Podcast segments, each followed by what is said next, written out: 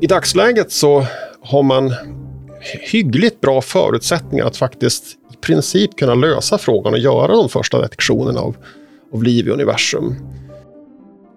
Hur det tidiga universum såg ut är fortfarande inte helt klarlagt. I teorin så borde det till exempel bland annat ha funnits extremt stora stjärnor, mycket massivare än de som finns idag. Och med nya avancerade teleskop hoppas forskarna nu för första gången kunna observera de här monsterstjärnorna. Men en annan fråga som de tekniska framstegen också kan ha fört oss närmare ett svar på är om vi jordbor är helt ensamma i rymden. Eller finns det kanske till och med avancerade civilisationer där ute? Du lyssnar på Forskarpodden vid Uppsala universitet. Det här avsnittet produceras av mig, Åsa Malmberg.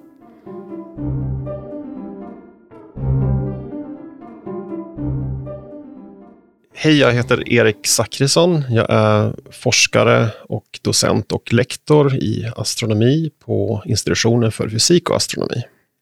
Och du forskar kring det tidiga universum. Eh, hur gammalt är universum? Vi tror att universum är ungefär 13,8 miljarder år. Och hur vet du det? Ja, det, det är ett pussel som man har lagt under otroligt lång tid. Um, det är alltifrån att försöka åldersbestämma hur gamla de äldsta stjärnsystemen är som vi ser i det lokala universumet. Och det sätter någon sorts undre gräns på hur gammalt universum är. Och sen handlar det till exempel också om att eh, analysera en sorts bakgrundsstrålning som utsändes när universum var ganska ungt, ungefär 380 000 år. Och den där innehåller en massa information om det tidiga universumet. Och sammantaget med en massa andra kosmologiska observationer så har man kommit fram till att ah, ungefär 13,7-13,8 miljarder år. Och hur var det här tidiga universum? Vad fanns? Så de första grundämnena de bildas när universum är kanske tre minuter gammalt. Och då bildar man väte, helium och små, små mängder litium. Alla de andra grundämnena som bygger upp jorden och människokroppen, de kommer långt senare. Sen i det tidiga universumet så, så finns det inte några astronomiska ljuskällor. Det finns inledningsvis inga stjärnor, inga galaxer, utan de tänds, de första stjärnorna, kanske efter 100 miljoner år efter Big Bang. Och de första galaxerna drar sig samman kanske 200 miljoner år efter Big Bang. Och hur bildas de då? Så det är ju massansamlingar, materia som, som kollapsar ner till att bilda de första stjärnorna inledningsvis. Av de här grundämnena då? Ja, av väte och, och helium, små, små mängder litium. Sen bildas det stjärnor som exploderar och kastar ut andra grundämnen. Så då börjar man en anrikningsprocess av universum. Så långsamt över tiden så bygger man upp mer och mer av de här tunga grundämnena som vi har mycket av i det lokala universumet. Och väntar man tillräckligt länge så börjar större ansamlingar vätgas slå sig samman och börja bilda galaxer och det är då stora, stora stjärnsystem. Hur mycket av det här är modeller och vad har ni faktiskt kunnat bekräfta via observationer? Så vad gäller exakt när de första astronomiska ljuskällorna bildas så är det till stor del eh, fortfarande modeller och simuleringar ska jag säga. Men, men i dag, dagsläget så kan man ändå observera galaxer som man tror hör till den första generationen som, som vi vet lyste ungefär 250 miljoner år efter Big Bang. Så vi är uppe där och nosar vid den där epoken där de riktigt första ska ha bildats. Och vilken är den mest avlägsna, eller tidigaste kanske man ska säga då, stjärna som ni har kunnat se? Så i det här fältet så jobbar man så att man försöker titta på saker som ligger riktigt, riktigt långt bort i rymden. Eh, därför att det har tagit ljuset från de mest avlägsna delarna av rymden som vi kan se många, många år, miljarder att nå fram till oss. Och det betyder att ser man en, en stjärna eller en galax riktigt långt borta i rymden, då ser man den inte så som den ser ut nu, utan som, som den såg ut för ja, kanske mer än 10 miljarder år sedan. Och då ser man den som, det, som den var i det tidiga universumet. Så för att pressa det här fältet framåt så försöker man leta upp de mest avlägsna galaxerna och stjärnorna och svarta hålen som man överhuvudtaget kan se. Därför att då studerar man objekt så som de var i universums barndom. Um, en, en stjärna lyser ju mindre än en, en hel galax. Så att man kan se i dagsläget galaxer längre bort än enskilda stjärnor. Men det finns en stjärna som heter Earendel som ligger på ett sånt avstånd i rymden att det motsvarar ungefär en år miljard efter Big Bang. Och det är en stjärna som du har varit med och hittat? Ja, det gjorde vi för ett par år sedan. Och sen har vi gjort en massa uppföljningsobservationer på den eh, senaste året. Och vad vet man om den? Ja, man vet ju hur tidigt i universum den lyste och vi tror att det är en väldigt massiv stjärna. Det betyder att den har kort livstid så att den finns inte kvar liksom i, i vårt nutida universum. Den, den brann ut tidigt. Sen har vi med det nya James Webb-teleskopet konstaterat att det är ett ganska konstigt objekt det här. Vi är fortfarande mitt inne i analysen, men det kan vara så att vi tittar på ett dubbelstjärnesystem, så att Arendal egentligen inte är en stjärna, utan att det är två stjärnor som båda bidrar till det ljus vi ser. Men det är i så fall ett, ett väldigt märkligt dubbelstjärnesystem. Det liknar ingenting vi känner till från det, det nutida universumet. Det kan också vara så att, att det är en stjärna och ett svart hål och att materia läcker över från stjärnan på det svarta hålet och får det att lysa som en andra komponent. Vi, vi vet inte riktigt i dagsläget. När existerade den som stjärna? Så den existerade som stjärna när universum var ungefär en år miljard gammalt. Hur skiljer sig, den här, eller de, hur skiljer sig de tidiga stjärnorna från de vi har idag? Det vet vi inte riktigt empiriskt, men enligt teorin så ska stjärnor som man bildar av de här grundämnena som fanns riktigt tidigt, om man, om man har en stjärna som man bildar bara av väte och, och helium och små, små mängder litium, då förväntar man sig att den ska växa sig mycket, mycket större. Så du får en mycket mer massiv stjärna än de som föds i det nutida universumet. Ibland kallar man de här för monsterstjärnor därför att de liknar ingenting som vi känner till från eh, liksom vår hemgalax Vintergatan eller sådär. Tror man att galaxerna också var annorlunda? Um, galaxer som bildas tidigt är mindre, så det är mindre stjärnsystem än de stora galaxerna som finns idag. Men i övrigt så behöver de inte vara annorlunda. De, de är bara liksom nedskalade varianter, mest troligt. Och tittar vi på de svarta hålen då? Svarta hål bildas väl när stora stjärnor, väldigt, väldigt massiva stjärnor kollapsar?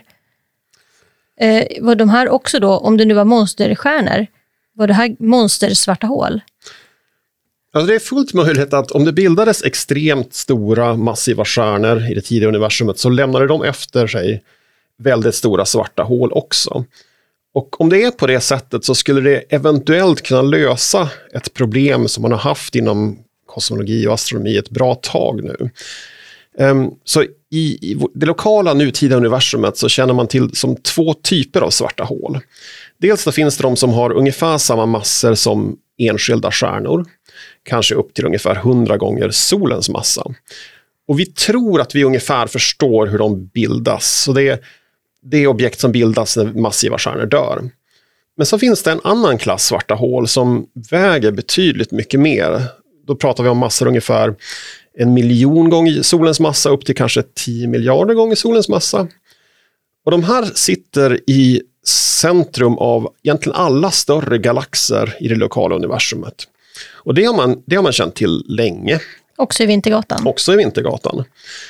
Eh, problemet är att nu har man liksom spårat de här supermassiva svarta hålen ganska långt tillbaka i tiden. Så vi vet att de kan tydligen bildas under den första årmiljarden efter Big Bang och har de här gigantiska massorna, ungefär en miljard solmassor, redan då.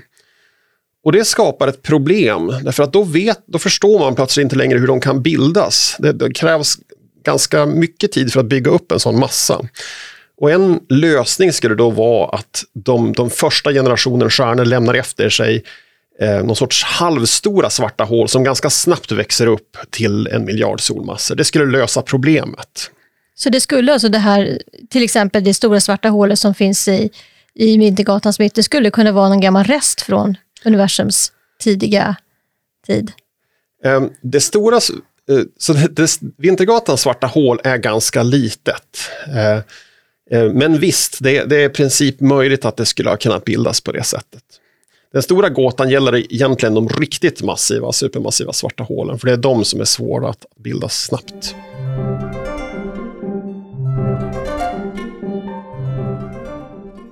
Hur går din forskning rent konkret till? Hur, hur gör ni de här observationerna? Så målet är ju att försöka hitta objekt som ligger riktigt långt bort i rymden. Och det första steget är ofta att man tar bilder av en del av himlen. Och då tar man bilder i olika våglängdsband. Så att man tar ett antal svartvita monokromatiska bilder som motsvarar olika våglängder hos ljuset. Och sen sätter man ihop de där. Och de, bild, de astronomiska bilder som allmänheten får se, det är ofta de här äh, sammansatta flerfärgsbilderna.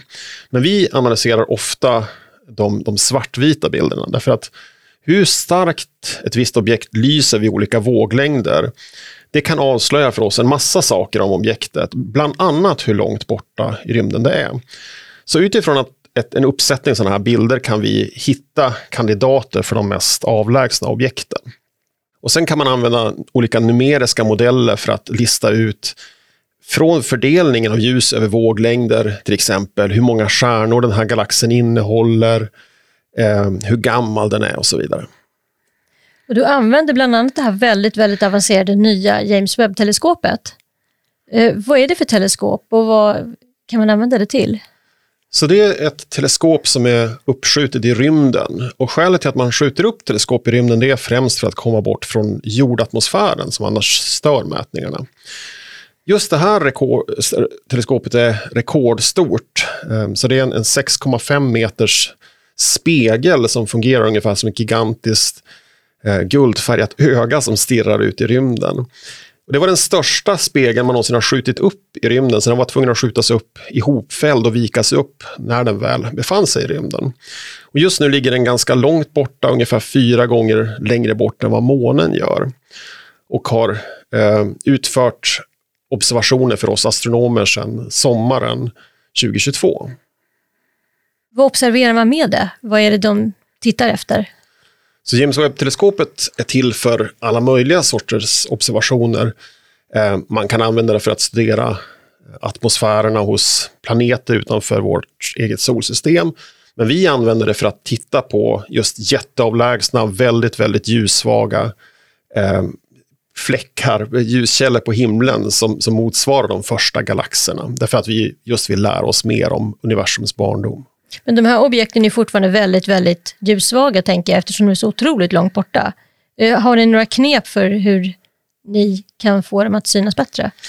Så ofta är det ju bara en oupplöst ljusfläck. Eh, och det enda du kan göra då är att försöka upplösa ljuset i dess olika våglängder så du kan säga hur starkt det är i blått ljus jämfört med rött ljus till exempel.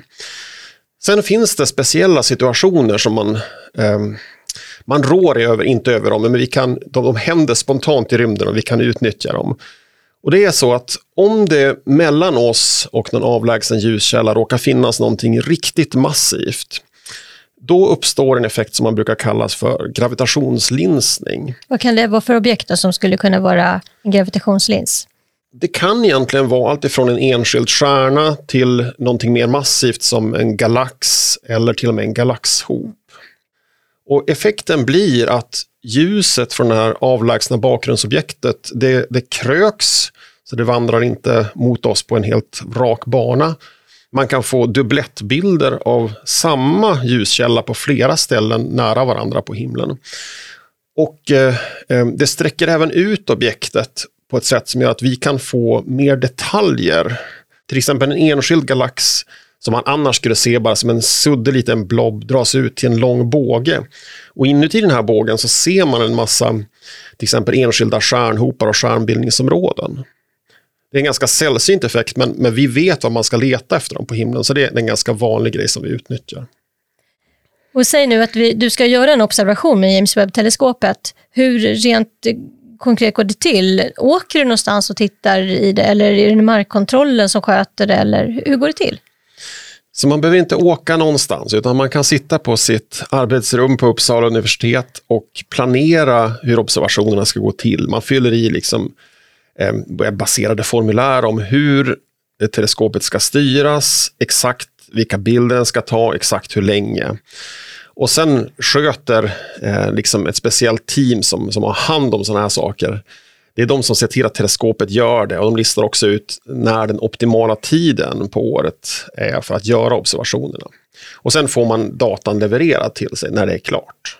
Och då får du små bilder, de här bilderna som för ett otränat öga ser ut som en, en, en bild eller en, ett foto med en massa prickar på ljuset. Ja, ja, precis. Men vad är det mer konkret? När, när du eh, gör en beställning och vill titta på någonting, vad är det du personligen vill, vill lära dig mer om? Man vill förstå hur de första stjärnorna, galaxerna och svarta hålen bildas. Så att eh, en, en drömupptäckt det vore ju att upptäcka ett eh, exemplar, en, en, ett stjärnexemplar från den första generationen stjärnor och kunna bekräfta att den verkligen är så här exceptionellt massiv som, man, som det förutspås att de ska vara. Eller att hitta ett riktigt tidigt svart hål som som är på väg att växa sig supermassivt men som ännu inte har gjort det. För det skulle visa att, det skulle liksom bekräfta att vi har rätt idéer om hur det här går till i det tidiga universumet.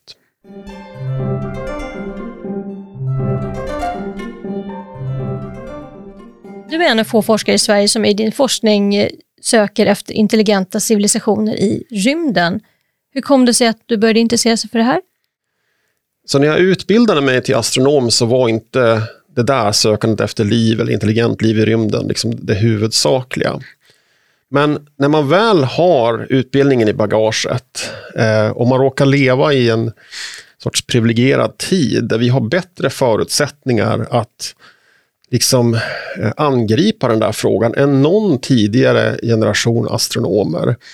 Och det dessutom inte kräver så mycket arbetskraft därför att den mesta datan finns redan i gigantiska databanker då känns det nästan som tjänstefel att inte liksom åtminstone lite grann glänta på dörren till de där frågorna. Du leder ett internationellt forskningsprojekt som ska leta efter främmande civilisationer. Berätta om det här projektet. Ja, det är det största projektet av sitt slag på det sättet att vi söker av fler stjärnor i vår hemgalax Vintergatan än vad som man har gjort tidigare på jakt efter en speciell sorts signaturer på teknologiskt väldigt avancerade civilisationer i universum. Och eh, det här gör man inte genom att göra så mycket egna observationer utan man utnyttjar att det i dagsläget finns gigantiska databaser med data för miljardtals stjärnor i Vintergatan. Och så använder man smarta algoritmer och snabba datorer för att gå igenom det här. Så att det, i termer av mänsklig arbetstid så är inte det här så betungande. Och vi kan göra det ganska snabbt jämfört med vad tidigare generationer astronomer kunde göra. Men om, vad är det mer exakt som ni letar efter? Det finns en gammal idé om att alla eh, avancerade civilisationer förr eller senare kommer att eh, vilja ha tillgång till stora mängder energi. Och i varje planetsystem så finns det en väldigt stark energikälla och det är liksom en sol eller moderstjärnan i, det här planetsystemet. Så i dagsläget så tar ju vi tillvara en del solenergi med solpaneler på jorden. Men det är ju en jätteliten del av det solljus som faktiskt träffar jorden och den allra mesta delen av solljuset det läcker ju bara rakt ut i rymden mellan planeterna. Så om man skulle kunna bilda en så kallad Dyson-sfär kring sin moderstjärna, så man kan tänka på det som en sorts svärm av, av solpaneler ganska nära stjärnan, då kan man ta tillvara på en mycket större del av den här solenergin, som man säger att man, man skördar solljuset. Och om någon civilisation i Vintergatan har byggt en sån här Dyson-sfär, då borde vi kunna upptäcka det i våra astronomiska databanker. Hur ser ni det då? Så om Dyson-sfären är ganska komplett som man säger, det vill säga att den absorberar en rätt stor andel av stjärnljuset, då blir stjärnan ljussvag i synligt ljus. Men Dyson-sfären måste ge, ge ifrån sig den strålning den, den fångar upp, så den skulle förmodligen vara väldigt ljusstark i, i det infraröda våglängdsbandet. Så man letar efter stjärnor som ser ljussvaga, ovanligt ljussvaga ut i synligt ljus, men är ovanligt ljusstarka i infrarött ljus. Så om man tänker till en annan civilisation som också letar efter civilisationer i rymden och de letade på samma sätt, skulle de kunna hitta oss? Nej, vi har ju inte byggt någon Dyson-sfär eller någonting som liknar en Dyson-sfär än. Um, man har spekulerat i att om människosläktet i princip skulle kunna, bygga, kunna börja bygga förstadiet till en Dyson-sfär, någonting man kallar för en Dyson-ring, på kanske storleksordningen ett århundrade eller sådär. Men vi, vi är inte på den teknologiska nivån att vi kan börja ens med Dyson-ringen. Men säg att ni hittar någonting som verkar intressant. Eh, för det, ni ser väl ibland stjärnor som ser lite konstiga ut. Hur går ni vidare då? Så först försöker man eh, inhämta mer data från andra databaser. Så för ett enskilt intressant objekt så samlar man ihop all data som finns någonstans i världen och försöker eh, granska den väldigt kritiskt och se, finns det någonting här eh, som, som förklarar varför vi ser de här anomalierna? Och där, där faller de flesta objekten bort redan där. Vad är det som ofta brukar vara det som kan förklara? Så i vissa fall så är det någon sorts extrem astrofysik, men som inte på något sätt är kopplat till utomjordingar. Men det absolut vanligaste det är tyvärr att det är fel i databaserna. Därför att databaserna är inte skapade primärt av människor, utan det är algoritmer som i sig har skannat stora mängder data. Och ibland går saker fel där, alltså det som hamnar i katalogen är felaktigt. Hur ofta sker det att ni hittar någonting som ni vill kika närmare på? Så med några års mellanrum skulle jag säga. Så just nu så sitter vi på tiotal objekt där den existerande datan åtminstone inte räcker till för att förklara vad det är. Och då måste man göra liksom på det gammaldags sättet att man söker ny observationstid, åker till ett litet teleskop och in, inhämtar mer data för just det här. För att bättre kunna liksom karaktärisera vad det, vad det är för sorts astronomiskt objekt. Men visst har det funnits en del stjärnor och också radiosignaler som man har fått från rymden som har betett sig märkligt och som man och har fått en hel del uppmärksamhet. Ja, det där händer också med några års mellanrum att eh, någon påstådd detektion läcker ut i media. Eh, de senaste åren kanske det har varit två, tre år mellan är sånt där. Men det finns väl en, ett ganska känt exempel, Tabby Star? Ja, Tabbys stjärna. Tabbys stjärna. Jo, så det är en eh, stjärna ganska långt bort i rymden, jag tror att det är 1500 ljusår, som beter sig märkligt på det sättet att den, den varierar i ljusstyrka på ett väldigt kraftigt sätt. Så att studera eh, ljusvariationer hos avlägsna stjärnor, det är ett sätt man kan använda för att söka efter planeter kring de här stjärnorna. Därför att om planetsystemet råkar ligga så, så att planeterna placerar framför stjärnan, mellan stjärnan och oss, då kan planeten släcka ut en liten, liten del av ljuset. Och det är, det är en väldigt liten del, alltså det är en, en bråkdel av en procent av ljuset.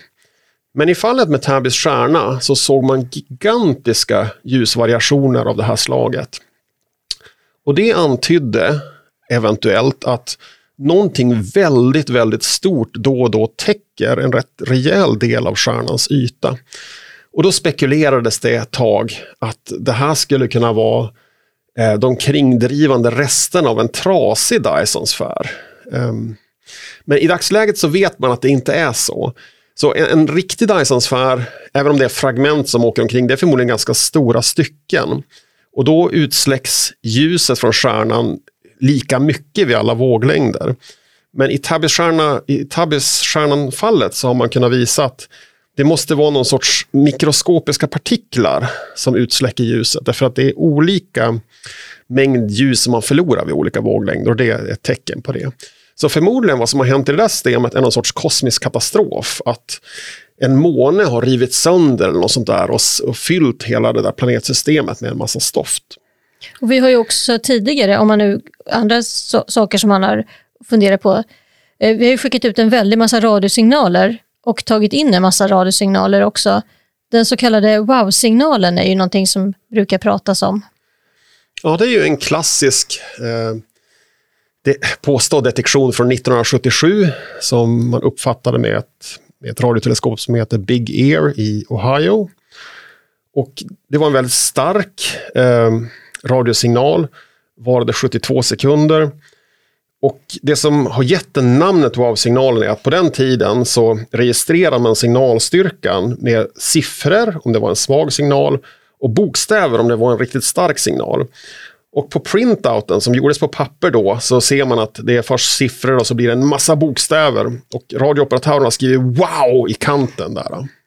De här bokstäverna de, de innehåller alltså ingen kod, inget kodat budskap, eller så, utan det är bara ett mått på att, att styrkan hos signalen var stark. Det var mycket eh, starka radiovågor som kom då under en epok av ja, minut eller så.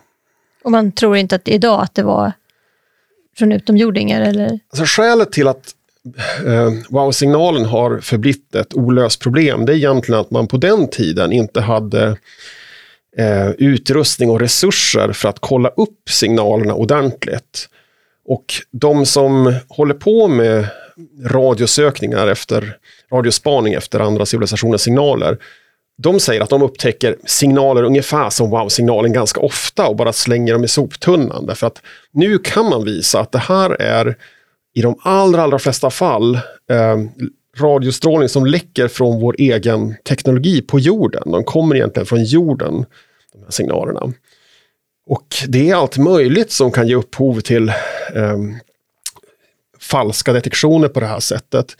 Eh, för några år sedan, ganska många år sedan, så upptäckte man att en speciell sorts märklig radiosignal som man ser vid, vid radioteleskop uppstår när någon i kontrollrummet, alltså fikarummet, liksom, Eh, öppnar mikrovågsugnen, inte genom att trycka på stoppknappen utan bara rycka upp dörren medan den är på. Då uppstår en radiopuls som teleskopet bredvid då registrerar.